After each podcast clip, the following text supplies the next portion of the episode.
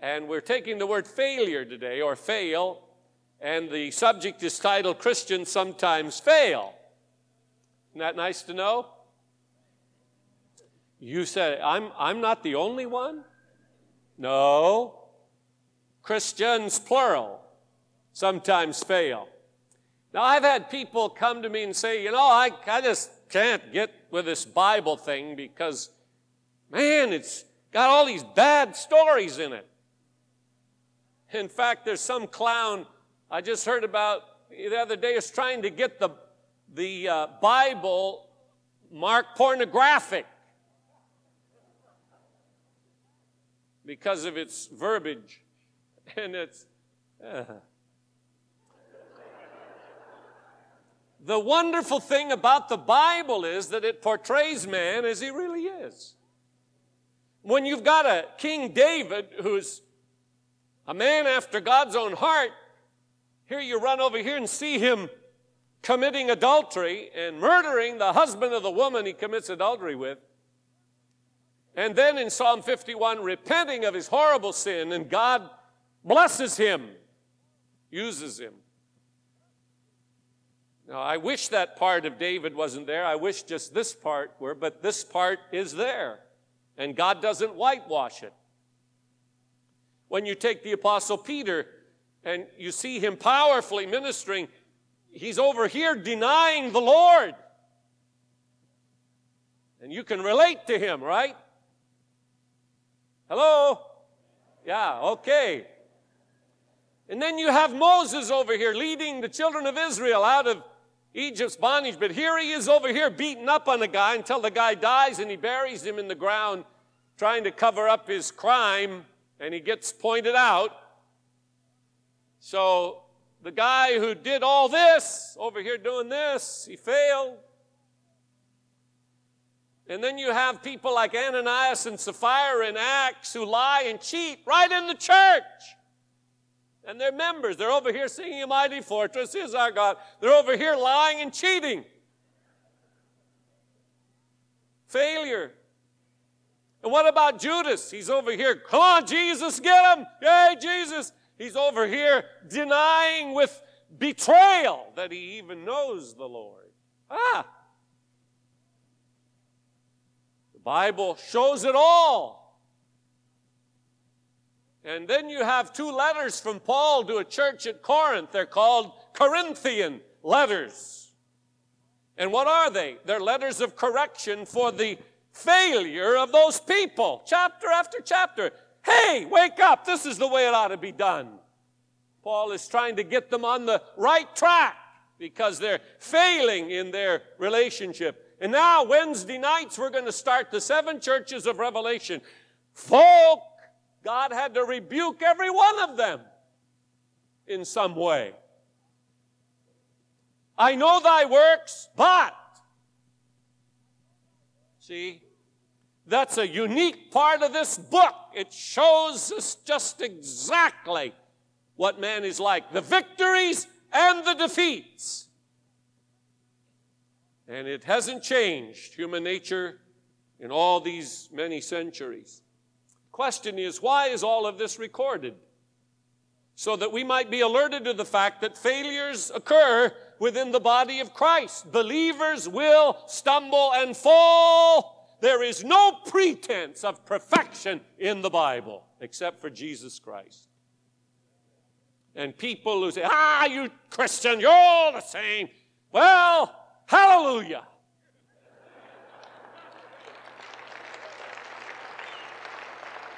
There's no pretense of perfection in here. Never said I'd be perfect.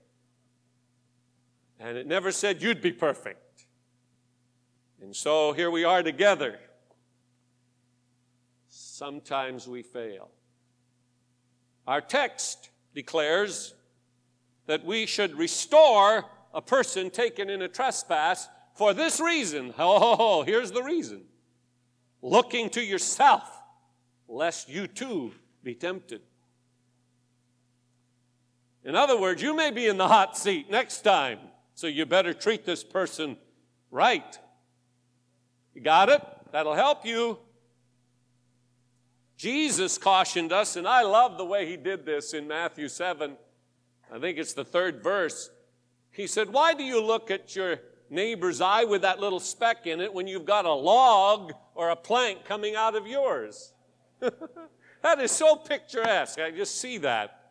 This guy up there looking at this little speck in his neighbor's eye when he's got this big plank coming out of his own. Jesus says, why do you do that? Well, we must be honest about our own failures and our own weaknesses. That's what Jesus was trying to get us to recognize. Hey, don't go around snooping into your neighbor's affairs. Look at the thing coming out of your own eye. You're supposed to be aware of your own failures and your own weaknesses. So here we are. Now I have 3 R's to leave with you from this text today. The 3 R: restore, reflect, and respond. Restore, reflect, and respond. Now the word restore is in verse 1. Restore such an one. Now how can you do that? Only with love. It's amazing what love will do. Peter said in 1 Peter 4:8, love covers a multitude of sins. Why do you keep loving your children even when they disobey you? Because love does that for us. Why does the pastor keep loving you even when you blow it? Because that's what love does for us. Why should we love one another even when we fail? Because that's what love is about. Love covers a multitude of sins. Ephesians 4:29-32 is one of my favorite passages of Scripture, which ends with these words, forgiving each other, just as God in Christ has also forgiven you. Praise God. Love does that. A noted doctor has listed several emotions which produce disease in human bodies. Here is what he listed. Fear, frustration, rage, resentment, hatred, jealousy, envy, self-centeredness, ambition. Then he said, the only antidote to all of those is love. The only antidote. You can't get it in a bottle. You can't go down here to Pay and Save and buy it in a bottle. It's in the book. Love. Love will be the only thing that will heal you of those things: fear, frustration, jealousy, ambition, and so on. Carl Menninger said, love cures people, both the ones who give it and the ones who receive it. Restore such an one. Now, let's take a look at what restoration is capable of doing. It's much broader than simple forgiveness. It seeks to return a person actually to his former state. When the apostle says to the church at Galatia, restore such an one, what he's saying is put them right back in the same place they were by your love, your forgiveness, and your discipling of the individual. He is not to be a second-class saint. There are not to be categories. 1, 2, 3, 4, 5, 6. According to goodness, restore such an one. And that restoration is complete when it's done properly. Now, one of the great examples is that of the Apostle Peter in the New Testament. His failure in John 18:27 is never mentioned again after that verse. That verse says, Peter denied again, and immediately a rooster crowed. You all remember that. Peter denied again, John 18:27. But it's never mentioned after that. What is mentioned? When the women discovered that Jesus was risen from the dead, the angel of the Lord said to them, go and tell his disciples and Peter that he is doing or going before you into Galilee. Now, Peter was one of the disciples, so why did the angel say, go tell the disciples and Peter? Because Peter needed to know about restoration. The Lord spoke through that angel to those women and said, go tell Peter specifically, Jesus will be in Galilee, and you can meet him there. Now, there's one other part to the restoration of Peter that is so incredible. I missed it for years, and I've never heard anybody talk about it. It was like God opened it up to me just for today. And it's in John chapter 21. You might want to look at this with me. Such a fabulous revelation from the Word of God. John 21, verses 15 through 17, where Jesus says, "Simon, son of Jonah, do you love me more than these?" And Peter says, "Yes, Lord, you know that I love you." And then he asked him again, "Peter, do you love me?" "Yes, Lord." Third time, "Peter, do you love me more than these?" Up at the top, just above verse 15 in the New King James Bible, are these three words: Jesus restores Peter. Nobody has ever talked about that in my presence. I've never heard a sermon about it. I've heard about Jesus saying to Peter, "Peter, do you love me?" And I've heard all kinds of explanations about what that was for, why he did it three times, and why Peter kept saying, "Yes, Lord." It was because in that moment, Peter was restored to the ministry and to the work of God, and Jesus just wanted to get it into his psyche. "Peter, do you love me?" "Yes, I love you." "All right, now go out and feed my lambs." And where do you find him next? In the upper room, getting the fullness of the Holy Spirit and standing up boldly to proclaim Jesus to the multitude, and 3,000 of them come to know Christ on that one day, and he becomes the apostle of dynamite to the New Testament church. No longer denied. Why? Because he was restored by Jesus Christ following the resurrection with no handicap, no hindrance, no ifs, ands, or buts. "Go out and feed my lambs. You're a new man. You're a rock now. No longer will you be a reed." Hallelujah. That's what he wants for you and me. Glory. You say, "Oh, that's good." You bet it's good. You need it. Restoration is getting you right back to where you should be, totally. It's not second class. Now, the second word here is reflect.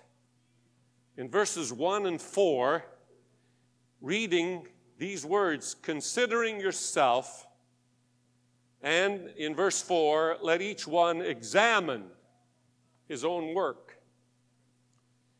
Reflect what capacity there is in all of us for failure. See, when we come to church, we have the tendency to say, "Oh, Lord, touch that friend, touch this person, touch my mate. Lord, you're sitting here, just give it to him today." But this thing, reflect, is for ourselves. Consider yourself. Let each one examine his own work. And you say, "Well, I haven't been so bad." Well, what about gossip? Have you gossiped? Oh. "My name is gossip. I have no respect for justice. I maim without killing. I break hearts and ruin lives. I am cunning and malicious and gather strength with age. The more I am quoted, the more I am believed. I flourish at every level of society. My victims are helpless. They cannot protect themselves against me because I have no name and no face. To track me down is impossible. The harder you try, the more elusive I become. I am nobody's friend. Once I tarnish a reputation, it is never the same. I topple governments and wreck marriages. I ruin careers and cause sleepless nights, heartache, and indigestion. I spawn suspicion and generate grief. I make innocent people cry in their pillows. Even my name hisses. I am called gossip, office gossip, shop gossip, party gossip, telephone gossip. I make headlines and headaches. I am gossip." And you say, "I'm not so bad. All I do is talk."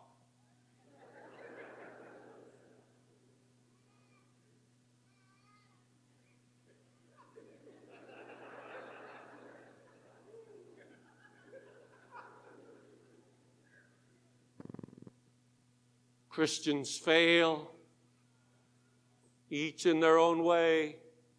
Let's not be hypocritical and self-righteous.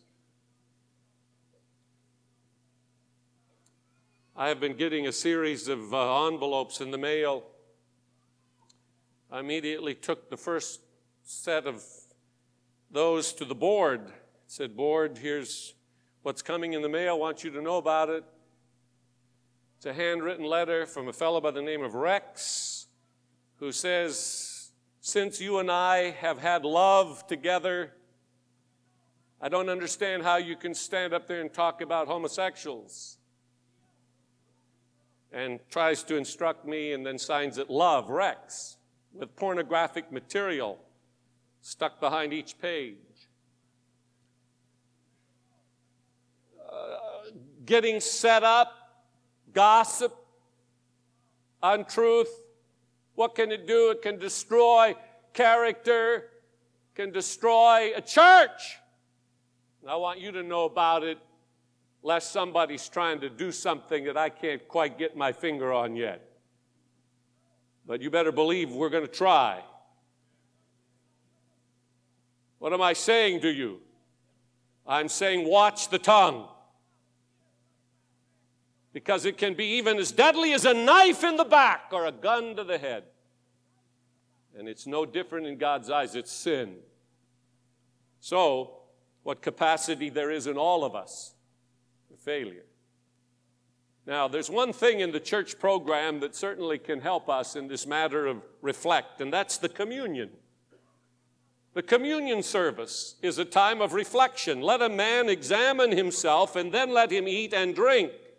We come to the table of the Lord to have introspection for ourselves, to look into our hearts and say, is there anything there that ought not to be there? Forgive me, Jesus. I take the bread. I take the cup. In your name, I identify with everything you have done for me and with all of your people. Together we are forgiven in this moment of all of our sin. Forgive us and cleanse us from all unrighteousness.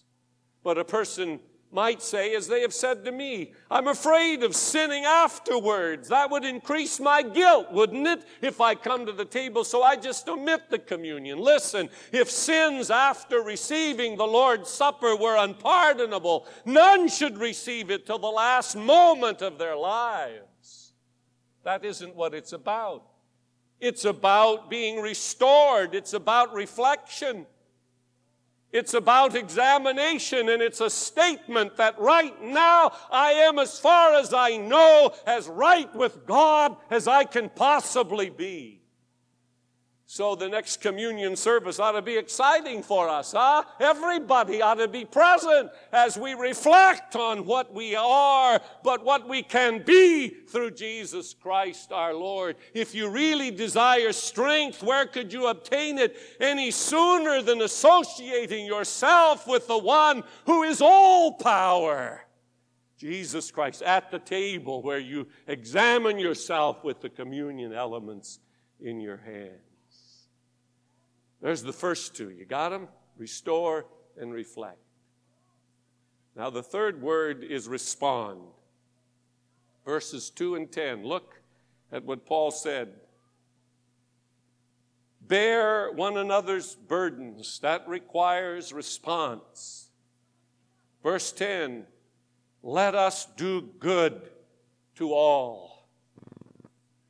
There is happening today in many places that I see a restoration of the laity getting into God's work, getting up off the pew and saying, I'm going to serve with the best of my ability. Over 600 at the volunteer banquet a week ago last night, saying, I want to serve, I am serving, I want to serve, I will serve, I'm responding to my brother's burdens, I want to do good to all, I want to not just be a sitter, I want to be an involver. We have the Spirit paper idea. There is an opportunity for hundreds of us to get up off the pew and bear somebody's burden and do good to all by giving them a witness for Jesus Christ. It's happening in prisons and hospitals and everywhere I look, nursing homes, people are volunteering. What can I do? Because in doing, we find we are fulfilling the very law of Jesus Christ. I was at a meeting where someone told me the work this church does at Folsom Prison is the best there is. Edward Orozco, Cleve Howard, and others. Jerry Budd in the M2 program, out there ministering to the lowly in the name of Jesus and doing it with the power and love of Christ. Thursday night, my wife and I were invited to a home, John Gibson's home, our friend here, because Chuck Colson was going to be there, and they invited some friends in, and it was wonderful to see Chuck and hear him share a bit and get his new book autographed by him, free of charge. What a blessing that was. The Body is the name of it. It's about the church. And so since Thursday, I've been perusing this book, and what a book. It makes me miserable in some cases, but real happy in others. So it kind of evens up. It's challenging. It's what it is. And as I was reading it, I came across a chapter about Bob McAllister, South Carolina, who was a media man rising in the media industry, biggest radio station in that part of the world, in that part of the nation, and yet not happy with his life. And finally, he quit that job, and he got on with the governor's cabinet in South Carolina. I think his name is Governor Campbell. And in the process, he started ministering at the prison there in Columbia, South Carolina, the Central Correctional Institution, visiting it regularly. And in the process, he met a young man who had committed 4 murders and left 2 people badly injured by gunshot in those murders. 4 dead, 2 drastically injured, 1 young lady with half her face blown off by the shotgun blast. This was the kind of person Rusty was. He got put in prison, and I pick up the story and I want to read it. One Friday night in October 1985, after Bob had visited a few of his regulars on the row, he was getting ready to leave the prison. It had been a long day, a long night, and Carol, his wife, was waiting for him at home. Before he left, however, he stopped at one more cell. By now, Bob was accustomed to some horrible sights, but he had never seen anything like this. The inmate was sitting on the floor of his cell, looking like a pale, dirty shrimp. The concrete floor was strewn with papers, half-eaten sandwiches, toilet paper, old copies of Playboy and Penthouse. The cell stank. The man stank, too, his long, dirty blonde hair and beard matted and greasy. His face was chalk-colored like a rubber mask, like a dead person. And all over his cell, all over the man, crawled dozens of cockroaches. He didn't even move as they swarmed over his shoulders, his hair, his legs. Bob had met this inmate and exchanged a few words with him. His name was Rusty Woomer. Seeing the state he was in, Bob spoke to him, called his name. No response. It seemed like the man was trying to talk, but something wouldn't let him. Bob was a Southern Baptist. He didn't often think in terms of demonic warfare or the physical presence of evil, but that night he knew he was facing it. Satan had a hold on this man. So Bob called on the name of Jesus to cast out the evil and death in that cell. Then he said, "Rusty, just say the name Jesus. Call on Jesus." Nothing happened for several minutes. Then the man's lips moved slowly. "Jesus," he whispered. "Jesus, Jesus." Bob gripped the bars of the cell so hard, his hands hurt. "Rusty," he called again, "look around you, son. Look at what you are living in." To his amazement, the man slowly sat up straighter, his eyes actually focusing on the floor and walls of his cell. They widened as he saw the roaches. "Your cell is filthy and so are you," Bob said gently. "The roaches have taken over and you're spiritually a dead man, son. Jesus can give you something better. Don't you want to pray to give your life to him instead?" Rusty nodded, his eyes glistening, then streaming with tears, the first tears he had wept in 15 years as his heart cracked open. He bowed his head like he remembered from his childhood. Jesus, Rusty prayed, I've hurt a lot of people. Ain't no way that I deserve you to hear me, but I'm tired and I'm sick and I'm lonely. Please forgive me, Jesus, for everything I've done. I don't know much about you, but I'm willing to learn, and I thank you for listening to me. As Bob left that evening, he hurried through the night to his car, chased through the dark by a sense of terror he had never before experienced.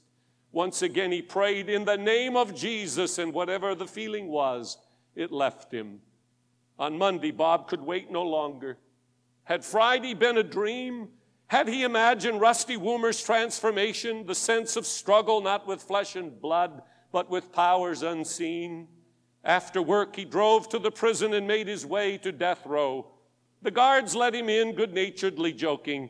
We're going to have to get you a cell of your own if you're going to spend so much time here. Bob laughed with them, but once he was cleared to enter, he almost sprinted down the long row to Rusty's cell. Once there, he stopped short, breathing hard. He couldn't believe his eyes. The walls were clean, bare, and glistening from the scrubbing they had received. The smell of disinfectant still hung in the air. The garbage was gone, the bed was made, and the roaches were history. Rusty stood smiling and erect, enjoying his surprise. How do you like it, he asked. I spent all weekend cleaning out my cell because I figured that's what Jesus wanted me to do. Rusty said, Bob, his heart swelling, it may have taken you all weekend to clean your cell, but it took Jesus only an instant to clean your life. Hallelujah. What a story. A relationship that continued until Rusty's electrocution in 1990 in the electric chair there in South Carolina, leaving a testimony of discipleship and faith every day of his life following that Friday night. Neighbor, listen to me. So you failed. Say, Jesus. Jesus. You've never come to him because of the heavy burden. Say, Jesus. That name liberates the captive and sets the bound free. The demons of hell cannot stand in the face of that name, Jesus. He took the keys out of the devil's hand. He controls them. And he can give you victory and freedom. Then you can do good to all men. You can become a Bob McAllister. Just breathe his name. What are you waiting for?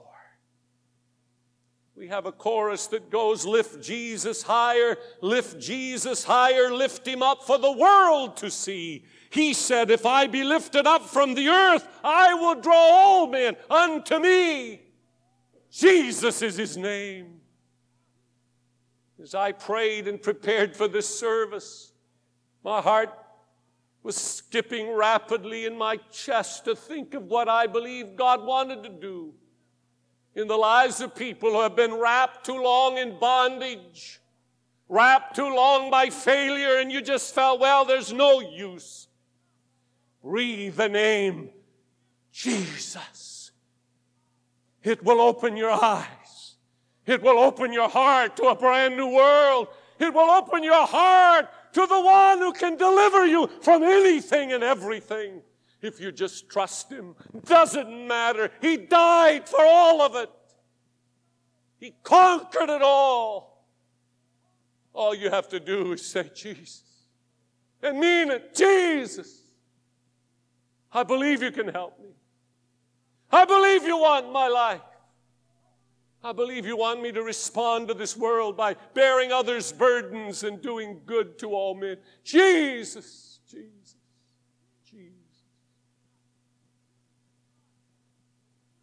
Lord Jesus,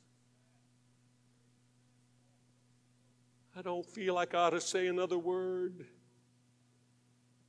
You're here. You're in this room. You're walking these aisles.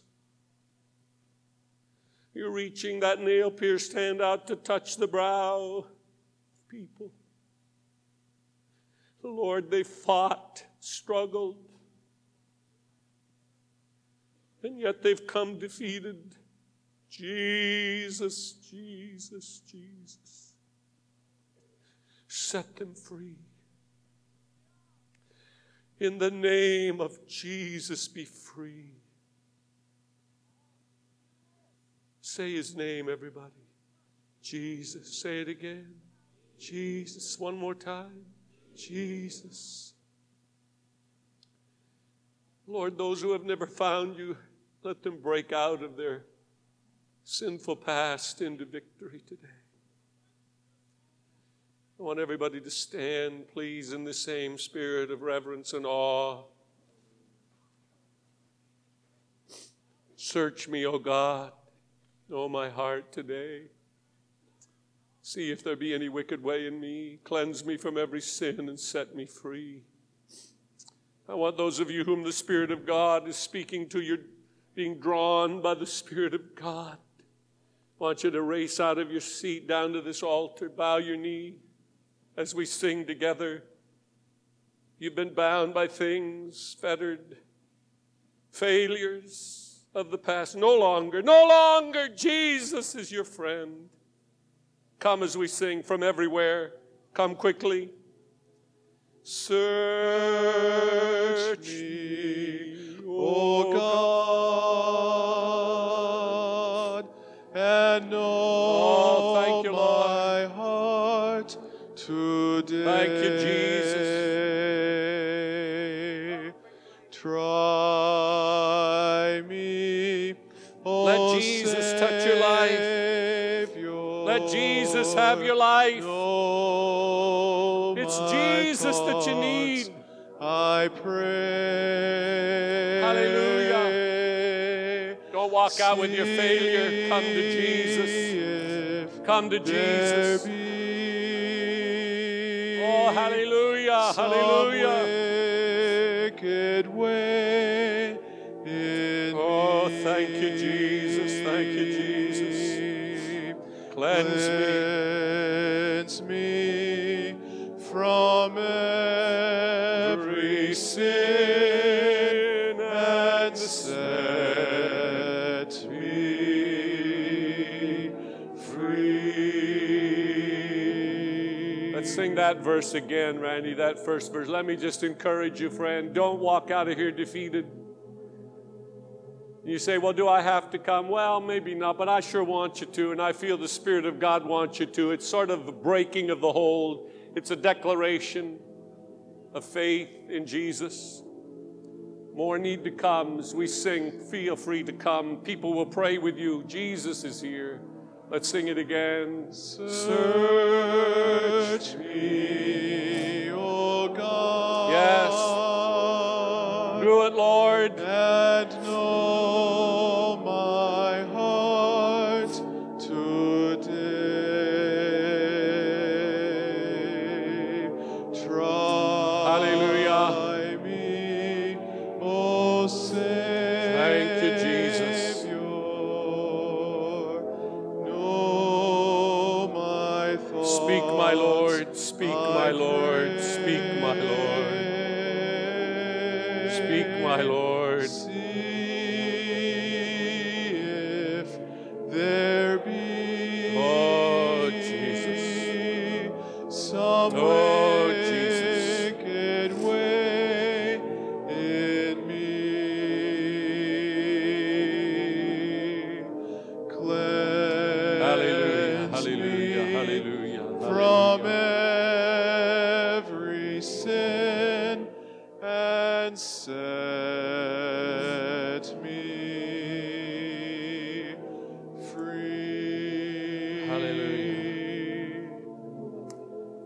I just want you to know how much I love you today, how much I appreciate you, Lord Jesus, for your sacrifice for us and for the power you have to redeem us from anything.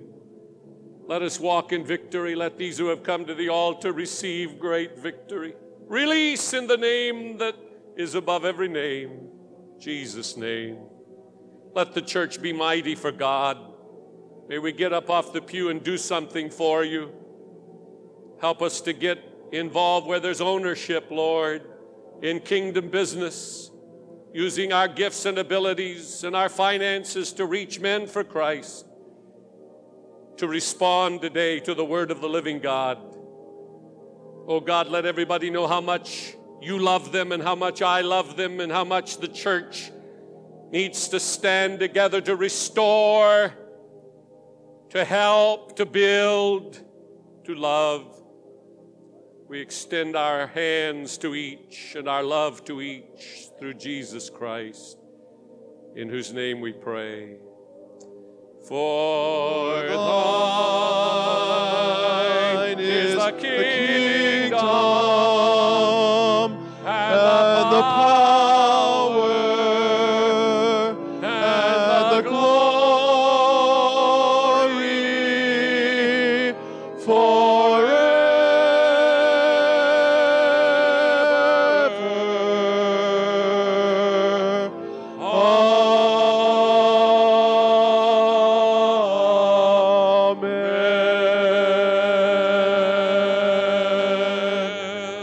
Amen. Amen and amen.